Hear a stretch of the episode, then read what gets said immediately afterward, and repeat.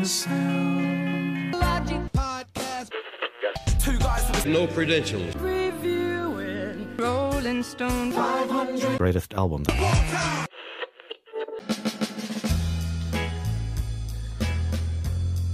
Welcome back, everyone, to the Sound Logic podcast. And today we're doing something a little different. We're kind of between seasons. We've finished episode, uh, our 100th review. And before we do our 101st review, we usually take a little break.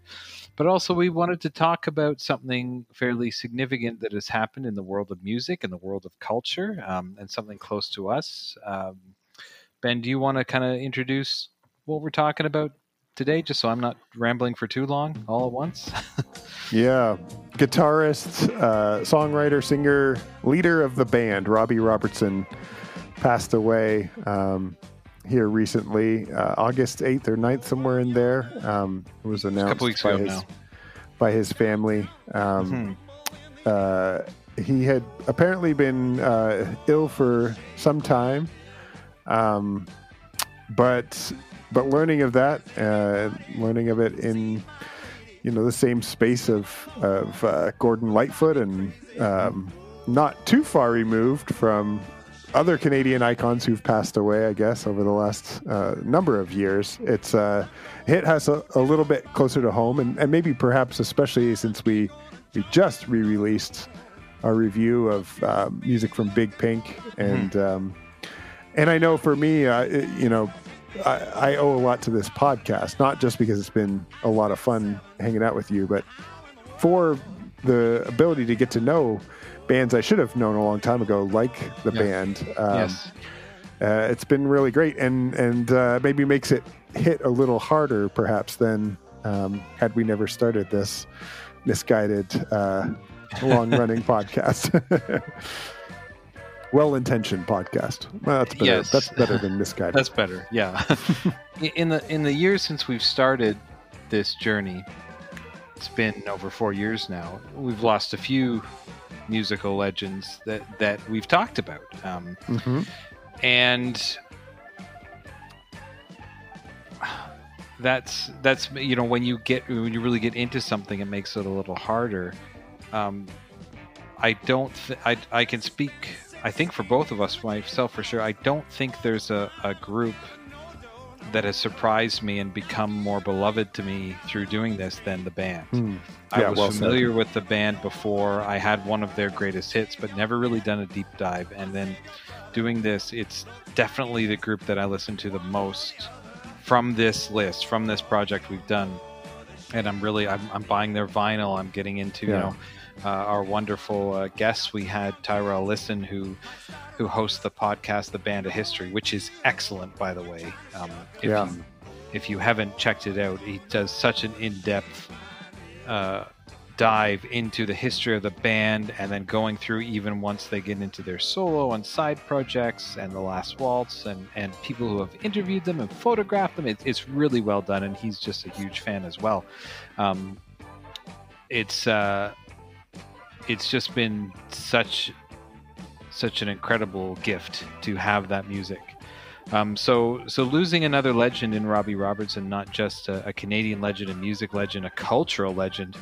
I mean, you start looking at his Ben. Look at lists of of uh, movies he's scored. All Yeah. the movies with with Scorsese. Most recently, um, uh, Killers of the oh shoot, Killers of the Flower Moon. Is that what it's called? Was a new movie. Killers of the Flower Moon. Yep. Is that what it's called? It with Yeah. uh, with DiCaprio and Scorsese um, directed it, and Robbie did the did the score, and he did many over the years for Scorsese. Um, such a big part of our culture. So it's Yeah. just given me pause to reflect as we lose another legend, um, and a long and full life. Um, not to say that it isn't sad uh, when his you know people close to him close to someone when you lose someone who's close to you of course it's still sad. Uh, he made it a lot longer than than some of his contemporaries um, who who lived a similar lifestyle. And if you listen to the podcast you can tell you can hear that for those guys except for maybe garth um, they all lived a pretty a pretty hard lifestyle at, at different times. Um, and uh, robbie came out you know at in his 81st year. Um, and yeah, uh, he will be greatly missed by those who knew him and many fans all over the world. Um, I gotta say, sometimes it's a little bittersweet when I think of Robbie because uh, sometimes it, it, seems from reading that he was kind of the deciding factor in doing the last waltz and yeah. and the band um, kind band of didn't even know right? That, yeah closing that, that chapter. And yeah. then of course the rest of them a few years later in the 80s said hey we want to keep doing this and start up again without him. So I think about that sometimes and I wonder what could have happened but maybe it was for the better that they wouldn't have gone on you know into the 80s and 90s Perhaps. as they did if, if it had remained in the same. So uh, uh, nothing of course against Robbie for that. Um, you know, it all happened for a reason, and uh, boy, I'm just so thankful for the gift of of his music. I mean, he was the primary songwriter for for their group. He wrote the vast majority of their songs, um, and uh, I put it on my turntable quite a lot and on online, and um, yeah, it's just, me lots of reflection. Um, yeah. any, anything in particular come to mind, Ben, when you heard of the passing, or in the in the days or weeks after? Did what did you? How did you kind of commemorate uh, Robbie? Well, I, this happened almost by accident, but uh, former former guest on the podcast, um, Andrew Hickey uh, from the incredible uh, podcast, The History and published work, A History of Rock Music in 500 Songs. Right. Um, yeah. Coincidentally, released uh, his 167th episode in the uh, the grouping of 500. This one was focusing on um, the weight by the band, and right. he went into quite a bit of depth as he normally does. I think it's a two hour podcast episode, which is not unusual for him. Um, but going all the way back to, um, you know, the beginning of uh, the Hawks and, uh, you know, the way that, that uh, things evolved from that point to working with Dylan and then finally sort of looking around and realizing they were the band and, uh, and creating music together. So I think more than anything, it was a reminder again of, of just how much Canadian music history he was a part of mm-hmm. Um, mm-hmm. over such a long time, as you already mentioned, and uh, uh, good, just doing some really um, powerful and incredible stuff. Uh, um, yeah, I, I agree that that those, especially those two albums that we've talked about on the podcast, but um, but also uh, Northern Light, Southern Cross has really become three staple albums that that just continue to be in my regular rotation when I want something I know I'm going to like when I press play or drop the the needle and. Uh, and I, I haven't gone as deep as I probably should have in the rest of their catalog, and I'm, I'm sort of this his passing has nudged me a little bit to think like there's got to be more good stuff out there. Like keep going, keep oh, going. Yeah. don't yeah. stop. Don't stop now. But, yeah. Uh, one, we don't want to make this too long. We want to, of course, just just you know commemorate Robbie, um, and you know, of course, our condolences to his family um, mm-hmm. in all of this, and those who knew him, and many knew him well in the industry. Um, ben, did I tell you about my trip to Orillia where I went into a record store? No um, days days before his passing, maybe maybe a week before his passing, uh, I was with my my parents and my kids. Went to a, a, town north of here, if you know the area north of Lake Simcoe, called Orillia. Uh, we were visiting a museum there, and then we went um, into the the main kind of main strip of this old town. Beautiful main street if you haven't been. Orillia is, of course, the hometown of Gordon Lightfoot and I think the home of, of, the Mariposa Folk Festival. There's big cutouts of guitars painted beautifully all over the streets, and there's commemorations, murals to to uh, to Gordon Lightfoot. Anyways, we are walking by, going to a restaurant to see this music store, this record store, and I go in and realize it's actually three units that are connected together, almost oh all rec- records. Like just wild. So of course I go right to the band section to see if I can pick up some of the ones I don't have. Um, I like to get vintage copies if I can. Sometimes they're a little less expensive, and I just like that having something that's older. I like old things. So I'm looking and I couldn't find music from Big Pink or the Brown album, but there were several copies of Stage Fright, which Okay. is another one. I, so I picked up Stage Fright. Um, I, I found the the disc in the best condition, and I took it home and have been playing it. And then um, and I showed my mom, of course. And then when we heard of uh, Robbie's passing, she texted me. Said you. Looks like you got the album just in time. I guess, kind of wondering if, if the if the value would skyrocket, as sometimes happens. I don't know that that will happen, um, but um, I said it's kind of timely, isn't it? But um, yeah, just uh, just it. There's so much that happens to me right now Yeah. that that the band is a part of it, whether it's on the radio or something I listen to, or talking to somebody, or seeing a picture. I feel like I'm so. It's like it's like when you see a car. Or, or somebody brings something to attention and you've seen it all along for years but you never really looked at it i feel that way with a band now that i Huh. see them everywhere i see their influence everywhere Yeah. um, uh, The sound they were creating. yeah Yep. oh yeah uh, anyways that's my little um, my little story from. I love that. I love that. weeks ago We mentioned uh, our conversation with Tyrell. Lissen, we thought it Yeah. would be appropriate to uh, bring his voice back to the Sound Logic podcast, and so we're going to replay that conversation with him. It's about a half an hour, so it's not a full length episode here, but um, it was such a good time to get to know him in a little bit of a way, and uh, um, in tribute, I guess, to Robbie, we'll replay that here for you now. So um, we will have some new episodes coming out in the next few weeks, but uh, in the meantime, enjoy this um, this little conversation with Tyrell. He's such a, such a great band fan to have with us, and very knowledgeable and well spoken. And of course, Robbie, uh, wherever you are, rest well. Uh, Yeah. Thank you for your contribution to to music, to Canadiana, to Americana, um, and so many other things. Um, and uh, we're just so thankful that we we got to enjoy what you've made over the years. Absolutely. Thanks, Robbie. We'll have more uh, coming up right after this.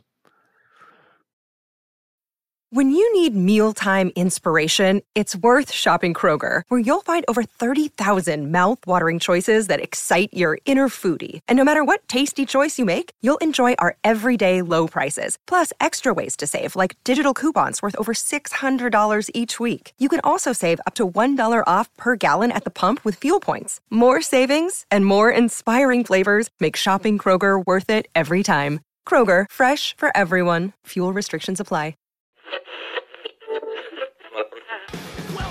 Logic podcast. Two guys with No credentials. Reviewing Rolling Stone 500. greatest albums.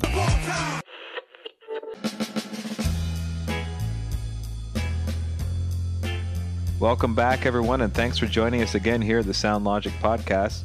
And today we're discussing an album we've already reviewed on the previous list. This is album number 57. It is the band's self titled album, also known as the Brown Album, uh, by the band.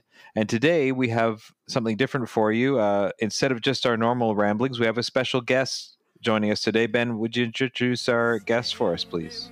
Yeah, we uh, haven't done this yet. Uh, we've had guests on the show before, but it's usually when we're tackling an album for the first time. Um, this is a p- album we previously reviewed, and um, in the meantime, since we last reviewed it, which was boy, it's getting close to two years ago, Mike, since we put that review out there Yeah. initially.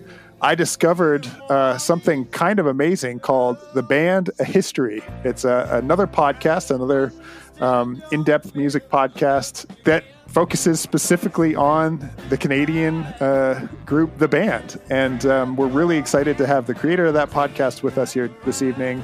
Um, Tyrell Lissen is our guest. He's put this together. He's in the midst of this project, I guess you would say. And um, he's here to talk a little bit more about that and to talk about a shared commonality that we all have in uh, in the band as uh, as three Canadians. Um, Tyrell, for those who don't know you, uh, how might you introduce yourself these days? Yeah, no, thanks. First of all, thanks uh, for having me, guys. It's uh, it's a pleasure. Um, yeah, I am the host, producer, writer, a little bit of everything, as you know, we all are when it comes to podcasts for the Band A History uh, project, detailing the roots rock band, the band, uh, and I've been doing the project for uh, coming up on almost three years, believe it or not. Um, it, it, started uh, just after Christmas in in 2019. Um, wow. So it's it's been it's been a long time, but yeah, we we take a in depth look at the band.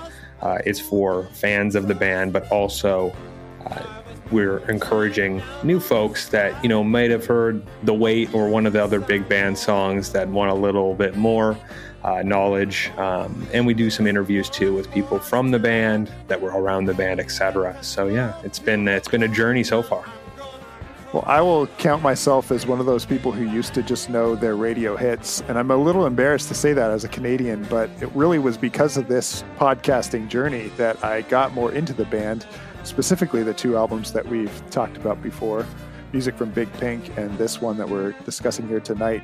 Um, and it's really because of sort of falling down that rabbit hole, discovering all this other music that I didn't know and how great it is uh, that I've gotten into other parts of their career, which led me to your podcast. So thank you for putting it together. It's a huge help for me as a, a fairly ignorant uh, music fan, and um, it's helped along the way for sure.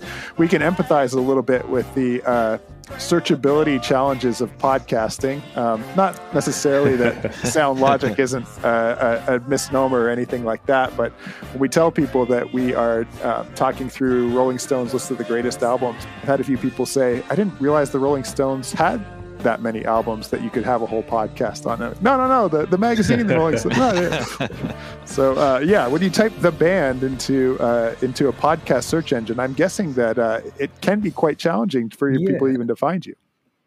Certainly. And, you know, back in 1965, 66, 67, and that in that time when the band kind of stumbled upon their name. They didn't even give the name really to themselves, but they weren't thinking of search engine optimization or or anything like that. So yeah. uh, it, it's definitely a challenge uh, sometimes, but. Uh, no, it's been uh, incredibly great. I always like to sh- shout out my community uh, of people. Uh, the band community is a tight knit group, and they welcomed me immediately uh, as well as uh, members from the band, etc., and helping promote the work, which was a huge foot up at the beginning. And now we have a, a very robust community of really engaged band fans, uh, new and old. So it's it's been remarkable seeing people that you know were around when these guys were you know 15 16 years old playing the circuit uh, and you know new fans that are 16 17 year old now getting into the band for the first time. So it's kind of it's really full circle in a lot of ways, and uh, it's really cool to see. That's awesome. Well, I guess my first question is, uh, well, I have two, but we'll start here. What what first attracted you to the band? Just listening to other things and it came across, or, or was it somebody who kind of handed something to you and said, "You got to hear this"? How, how did you get into it first? Yeah, no, I, I, have an interesting story, and I, have um, told it a few times, but I, I, always think it's really funny because um, I, like many other people, heard the weight probably mm-hmm. on the radio or something. You know, in Canada, you have CanCon, so like they have to play Canadian music every so many times an hour on the radio. So I'd heard the weight and I didn't like it. I actually hated it. I thought it oh, was. No. I, I, was like, oh, God. But this was, you know, this is when I was a teenager. Uh, I liked metal music and I liked things that were fast and aggressive. I didn't really care about, you know, these hokey yeah, I didn't even know what to call it. Um, you know, as I kind of progressed uh, in my musical tastes, not that I don't like metal now, but as I kind of became more open to listening to other things, I kind of stumbled upon it as I, you know, opened the door to more folk and rock stuff of, you know, an earlier era. But um, my now wife, uh, we were going back to visit her hometown, this small town in southern Ontario called uh, Ingersoll. And Garth Hudson, uh, the organist, keyboardist, multi instrumentalist from the band, was playing the folk festival there called the Canterbury Folk Festival. Oh, wow. Um, and also around that time, I was in film school and we were watching, um, we were in American documentary class and uh, we watched The Last Waltz and you know that really got my head spinning a little bit as well so these kind of things coincided as well as a local a community theater play about Richard Manuel from the band happening. And kind of all these things led me to really diving in. I'm an obsessive type. Like once I like something or I'm interested in something, I'll go uh, really deep into researching it and learning it. And then, you know, all those kind of things led me to the band uh, exactly where I needed to be at that time. The music just hit me in a way that uh, it hadn't before. And from that moment, I, you know, really became an obsessive, reading everything that you could find, watching everything that you can find. And with the band, as we know, some of the materials uh, aren't necessarily the most um, accessible and they're kind of a mysterious type of group or, that's the mystique that they definitely put on during their earlier years. So uh, definitely some of their peers like the beatles or the stones who i'd kind of come to first were a little bit more accessible uh, at the beginning, but uh, no, it was it started with that kind of hatred of the weight, but uh, coming to love the group as a whole a couple years later. That's awesome. I really despise "Born in the USA" by Bruce Springsteen, and uh, that song in particular has prevented me from ever going deeper. And so when we tackled his "Born to Run" album, I was like, "This is amazing! How did I?" How did I let that be a barrier yes. all these years? Yes. Um, so I, I find myself wondering. You've talked a little bit about this uh, community of people who love the band opening up. Mm. Uh, my hunch, I guess, in hearing just how detailed uh, your journey is, that it's been more than just you know reading the the few books that are out there about this this group sounds like there's uh, been people who've been telling their stories and helping you along this journey as well. Where where do you get your research from as you have been moving through this? Hmm. Yeah, you know, I definitely found it challenging at the beginning because before the podcast, I, I'm a filmmaker, producer. That's what I do for a living, um, and one of my final thesis projects very early on in my career is I was going to try to tackle a documentary on um, the band's one of the band's vocalists and pianists, uh, Richard Manuel and it was deeply challenging not only from a research perspective and getting footage and rights and things of that nature but also getting individuals to speak. Um, you know a lot obviously had been deceased because this is you know a band that the living members are in their you know high, higher in their 70s 80s so a lot of people have deceased they're rock stars they live hard lives and so, so did their peers. So it was very challenging. And that documentary really never got finished for a myriad of reasons. And that frustrated me because I like to finish projects and I, I, was really passionate about the band. So a couple years later, when I started the podcast, I, I found it easier in a lot of ways. Um, there's a there's a number of great written materials out there, um, especially like Barney Hoskyns or Greil Marcus, who are noted historians and writers, um, music critics and they've written quite a bit.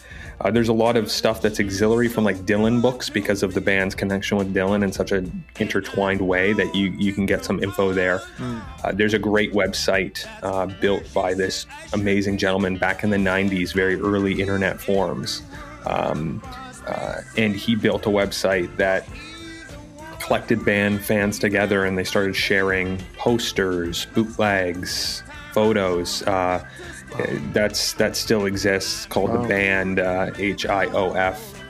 Um, you can Google that and you, you can find it. And um, you know that's there's a lot of the primary sources in the books and in the articles. I use that website also as as a reference point. I conduct a lot of my own research questions, uh, whether it's um, from occasion talking to Robbie about certain things to clarify things, or talking to certain engineers or people who are around, or talking to Garth Hudson uh, to clarify some things. So there's there's a lot of unique and interesting challenges.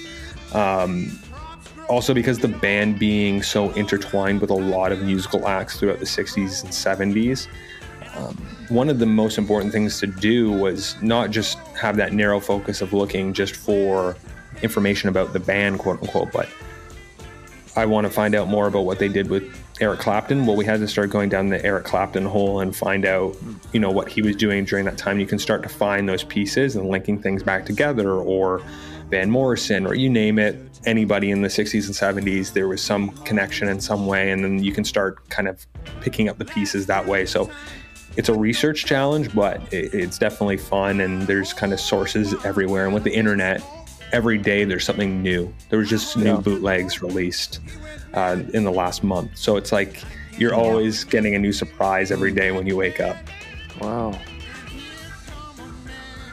Um, how how receptive have have the guys in the band and very close to the band been to do to do or to talk to you or to do with you? Like, you know, you're talking to, to Garth and you're talking to Robbie. I mean, that I'm trying to make my eyes not fall on my head, you know, and when I listen to some of the stuff on the podcast, but but were they, you know, were they I, I mean, you mentioned it. They they are a lot older now. They're not in the in the limelight anymore. I mean, Garth probably never ever wanted to be, uh, but um, uh, uh, have they been receptive? You know, to just to have an email or a call, or how, what's your experience with them? Certainly, at the very at the very beginning of the podcast, Sebastian, one of Robbie's children, who is very active in the like legacy and the ba- the band in terms of like their social media presence and, and all of that kind of stuff, uh, was very receptive and helpful at pushing out the show.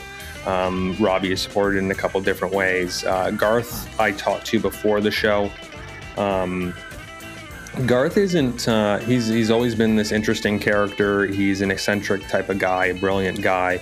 Uh, a lot of people have tried to interview him and have failed. He's challenging because he's not really one to sit and have an interview like we're having right now, or a chat where we're kind of just throwing questions and answers back. Like you'll give him a question and he'll just go on and on, but not in a bad way, in an amazing way. And you mm. just let him go because it's like everything you're like, whoa well, okay, okay. And then you try to bring him back and then it doesn't it doesn't work, but it doesn't matter. So that's you know, when you're talking to Garth, that's great. When you try to interview him, that's not so great if you have like some goal in mind. Um, I did I did put out an interview. I, I really had to, you know, be pretty focused on on getting what I wanted there. um, but Garth Garth has been great, um, and there's a lot of other auxiliary characters. There's John Simon, who is fundamental um, in this music. Um, very underrated, almost like another member of the band, kind of like the George Martin to the Beatles. Uh, produced the Brown album. Uh, he's still around and accessible. Uh, Elliott Landy, who took a lot of the famous photographs. Uh, so a lot of these people around and are very eager to talk. You know, it is a community though, so you have to gain trust. Uh, you have to be mm-hmm. careful. Yeah. Uh, you never look to exploit or sensationalize, uh, especially because of some of the darker things that happened in the band's history. So it's like you've got to be careful, you got to be respectful, um, and you know that's not only uh, for me, but also the, the community as a whole, practicing that respect because these people are willing to talk and engage if if you give them that kind of you know space to. Mm-hmm it, it, strikes me as I listen to your episodes um, just how much time you've poured into the details. Uh, I, two of your recent episodes are the first two parts of a we're still not sure how many part episode on the last waltz. And um, you know i think your first episode ends and you still haven't gotten to the first uh, band coming on stage right? And uh, yeah. and yeah. i think like wow there's so much there. Um, yeah. it strikes me that like you're also pouring yourself into the um, the structure of each podcast episode. It's not like Mike and I just sitting down and, and rambling together. You've really thought through what you want to say in each one. Um, the interviews yeah. being slightly different than that, but uh, yeah. I guess I find myself wondering: Do you want to put uh, these words on paper down the road and and um, do what some folks have done, turn uh, an audio content into a final published work of some kind? No, that's a, that's a yeah, that's a great question. Um, I'd say most of the work goes into the writing portion of the show. Um. The recording of it is, you know, usually takes a few hours at max, and then the edit. So it's kind of like at the beginning and the end, it takes so much time. Um, and definitely some thought goes into the structure. But I, w- I will say, generally speaking, I have a plan. But once I get into what I'm in, it, it often changes. It's, it's definitely malleable. Uh, the last waltz, there's there's always something to grapple. Earlier on in the show, the show's definitely grown, and it hasn't been this polished product from the beginning. Even with my production background and things like this is a hobby, so it, you know it takes different uh, priorities at different times. But early on, it was definitely supposed to be lighter uh, and and more entertainment.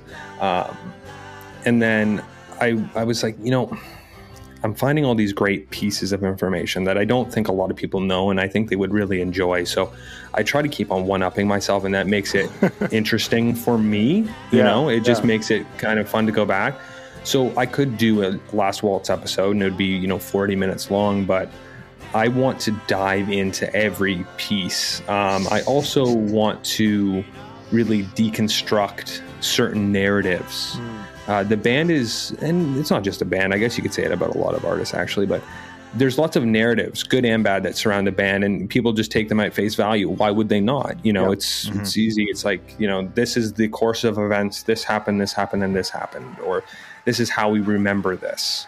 Like we take a look at Woodstock, and it was all you know, sunflowers and rainbows and all that, but it was actually a mess. But Right, you know right. how that prevailing narrative is, and and the Yeah. band's the same way. Like they, they there's there's stuff underneath the surface. So the last waltz in particular, I think there's some interesting things that people don't really think about, especially with the like the defining document of the band. Like everybody thinks the last waltz. So it's going to be like four parts now. But yeah, there's lots of writing. I've thought about condensing it and putting it into a book of some sort.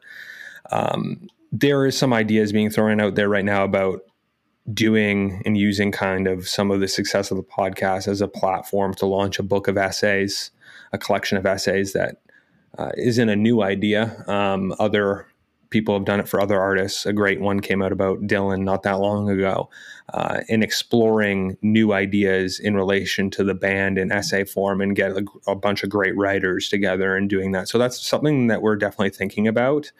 Um, but there's always new ways you can explore the band, whether it's on film, if it's in podcast form, if it's in written form, taking the show on the road. That's something we've explored as well. So there's definitely a lot of cool ideas. Um, but uh, there's tons of writing. Uh, my patrons, they get the transcripts. Um, Oh, cool. I will say um, the transcripts are fairly close to the final product, but I do change. Just because in the edit, sometimes you're like, yeah, that, I don't need that line, or that's slightly awkward, or sometimes I'll mash two lines together.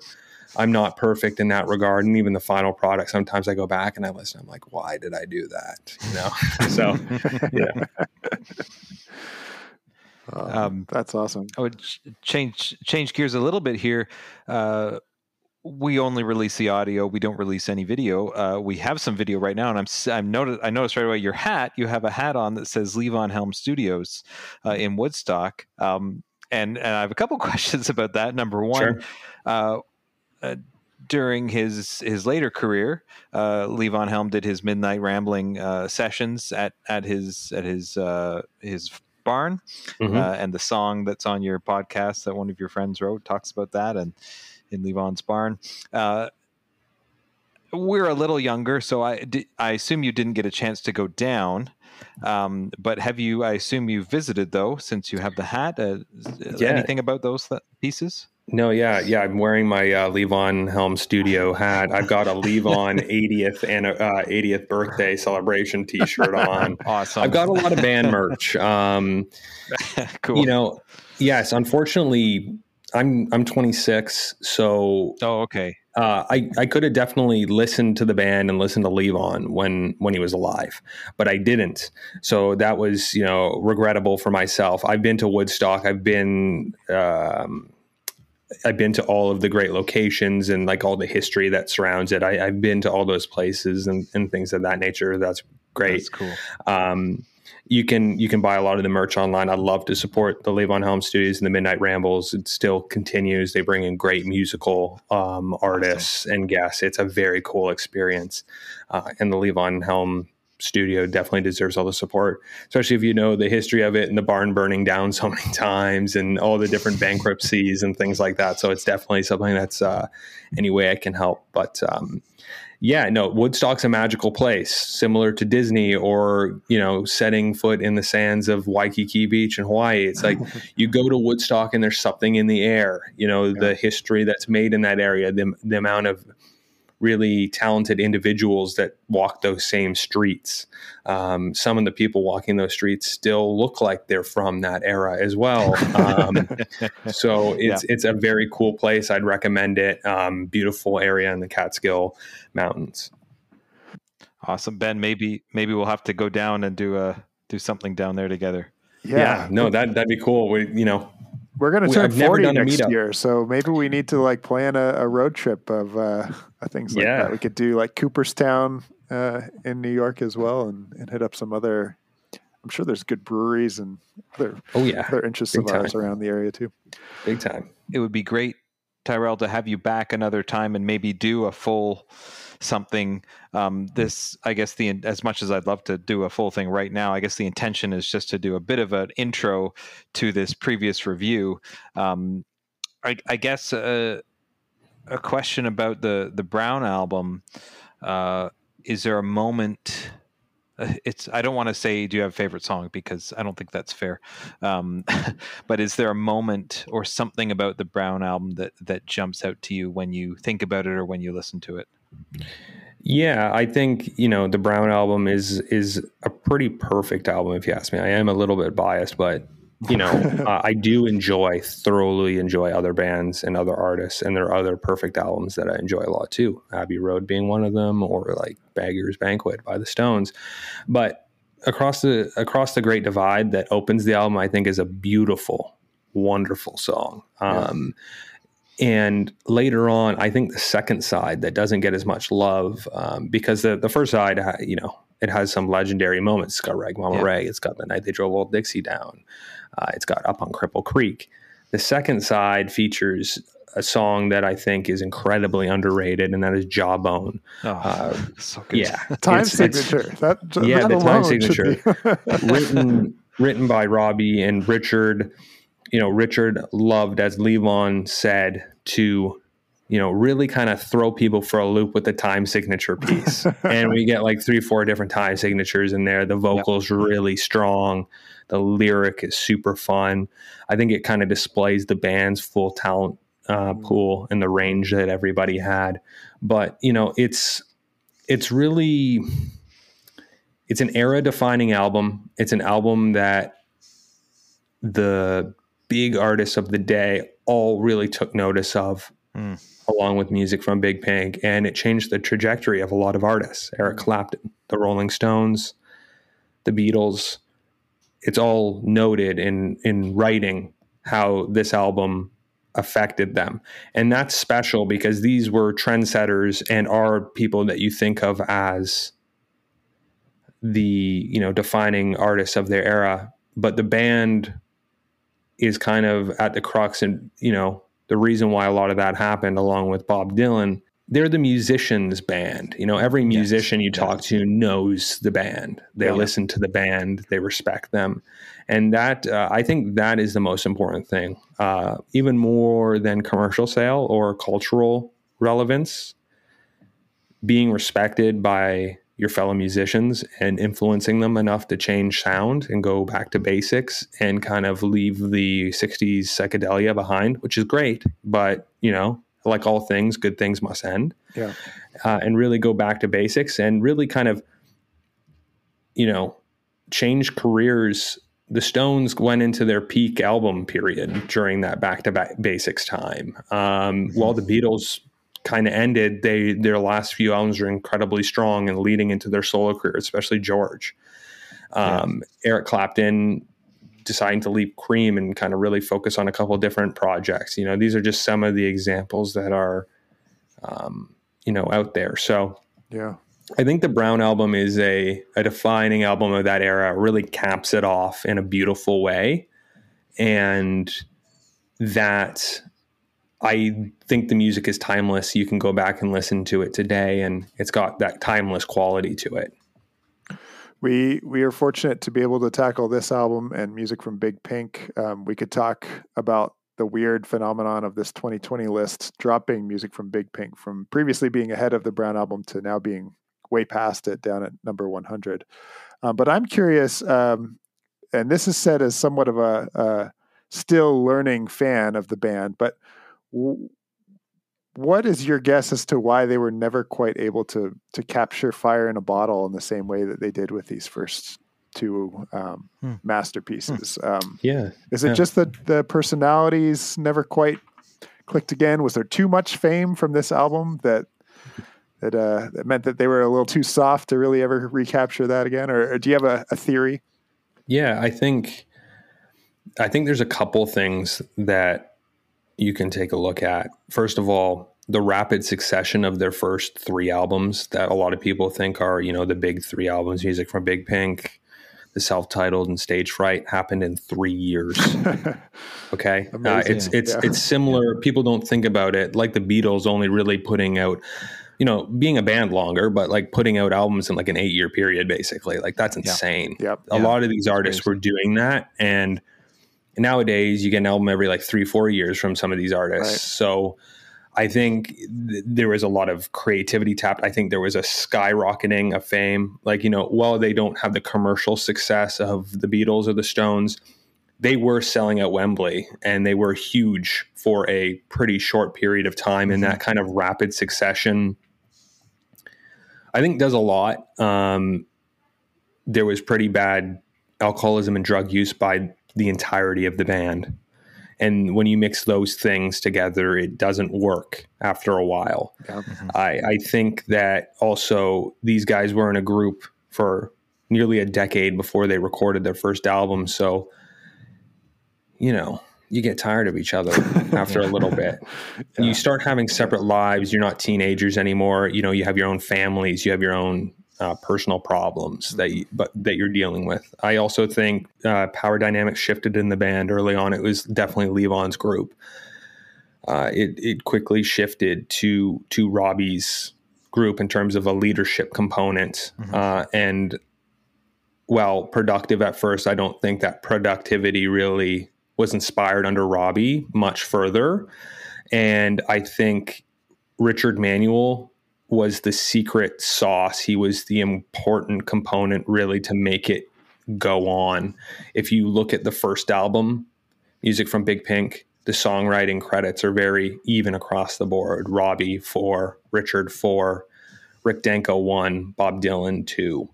Um, Brown album, still Richard in there, but a little bit more Robbie. By the third album, less Richard, less everybody else. And Robbie's a great songwriter, but like I don't think he had enough in it to sustain it. You know, that's not to say that they didn't do good things. It just became a little bit more inconsistent.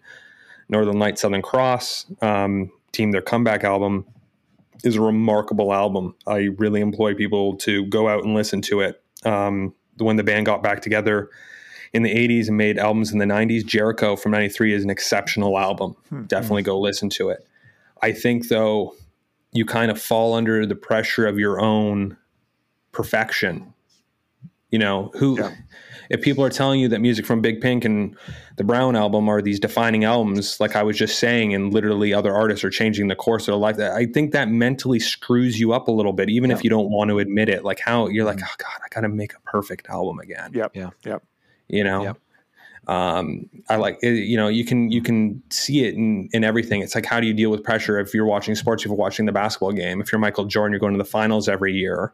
I got to keep on topping that. I got to keep on getting to that level again. Yep. so it's really hard to sustain and not everybody can do it. So i think that's you know a couple of the things without going you know on this huge tangent but i think it was a mixture of fame personality who was really taking charge you know inner band dynamics it's really hard when you have a group of guys together trying to do something Yeah. so Yeah. uh, it's all of those things I've got this piece in my head that I've never really been able to articulate terribly Sure. well, but I always find it odd that we hold up this Canadian, primarily Canadian group as creating an uh, iconic Americana album. I always find Sure. that really weird, and I, I don't know that we need to like talk through that here on the podcast recording, but I find it really fascinating. And maybe it is just this one good old boy bringing it all up with him from the deep i can south, give you i can give you an answer that i, I i'll try to be very concise about it because i it's a question that a lot of people have tried to tackle. A lot of people have given some good answers. It is a question that you know how are you know four canadians one american able to create the defining genre of americana music? I mm-hmm. think it does have to do with levon helm's deep southern heritage uh, that is an important, crucial thing. While his name might be not listed next to the songwriting credits because of technicalities, Levon Helm was definitely an influence on a lot of the writing. Like you don't have the night they drove Old Dixie down without Levon Helm. You don't have Rag Mama Rag. You don't have Strawberry Wine. You don't have Up on Cripple Creek. You don't have those things. It's very simple. It's you just don't have them. I think the band spent an exceptionally long amount of time in the South touring mm-hmm. with Ronnie Hawkins, mm-hmm. similar to you know the Beatles going over to Germany and just pounding the rock for ten thousand hours. The Yeah. band did that in the states. They saw a lot of the working class, impoverished people, and I think it's that outsider perspective. And you guys, you know, can probably see this too. When you're in everything, when you're in your own stuff, it's really hard to see it from another perspective. But when you take a step back, you can start to see things. Yeah. So you have four America, or you have four Canadians coming to America. They're going to see things in a little bit of a different light than your everyday American will. Yeah, and I think yeah. that commentary helped. You know that fresh perspective got American critics and American fans really thinking about a lot of a lot of things in a, in a, in a different way. So if you look at things and defining things about a culture or about a thing, you'll often see a lot of times the person that is most able to put it into words or have an opinion about it, a lot of times is an outsider. Mm. So I think some of those things led to them kind of stumbling into this. That's a good answer. I mean, I guess we get that a little bit with Neil Young too, right? And he he sings quite Yeah. frequently about the South and needing to clean up their act, and uh, you need almost an outsider perspective to to sort of get that perspective sometimes. Exactly. Exactly. this has been absolutely delightful. Um, and uh, yeah, I, I mean, as you said, I could ask a thousand more questions, but I'm not going to now. Um, we'll have to arrange something else. But well, of course, we want to thank you, Tyrell, for joining us. Thank you for sharing your uh, your thoughts, your inspiration about your project, uh, the band, a history podcast, uh, your passion for the band, your passion for the Brown album. Of course, that's what we're talking about. And and thank you again for for just taking a little time out of your day to join us. This has been fantastic.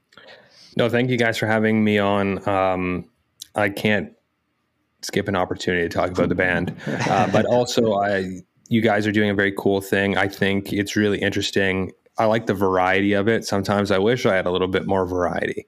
Uh, the ability to really tap into all these different albums, these you know defining historical pieces of artwork, um, and you know, thank you for letting me come on and rant and rave a little bit. Um, I sure had a lot of fun. So thanks, guys. You're welcome. Well, we only have like uh, I don't know 440 more to go. So if there's something that catches your eye and you uh, you really want to ramble on with uh, two guys with no credentials, we'd love to have you. Um, and if you haven't subscribed already, please go do that. You can find uh, the Band A History just about anywhere you get podcasts. Um, click subscribe. Um, become a Patreon too. Support this uh, this history preserving project here that Tyrell has undertaken. It's really powerful and really incredible. Appreciate it, guys. Thank you. Absolutely. So we hope you'll uh, stick around uh, just in a minute for our previous review of the Brown album. And of course, we hope you'll join us next time when we tackle another album. Yeah, at number 58, we've got uh, another self titled album. This is uh, Led Zeppelin's, uh, I guess, four or IV or no uh, no title at all if you uh, want to be very literal. Um, but uh, that iconic album comes in at number 58, so we'll be discussing that next time. Our previous review of the band's Brown album coming up right after this. We hope you enjoyed that classic episode of ours. Tune in next time for the next album on the new 2020 Rolling Stone list.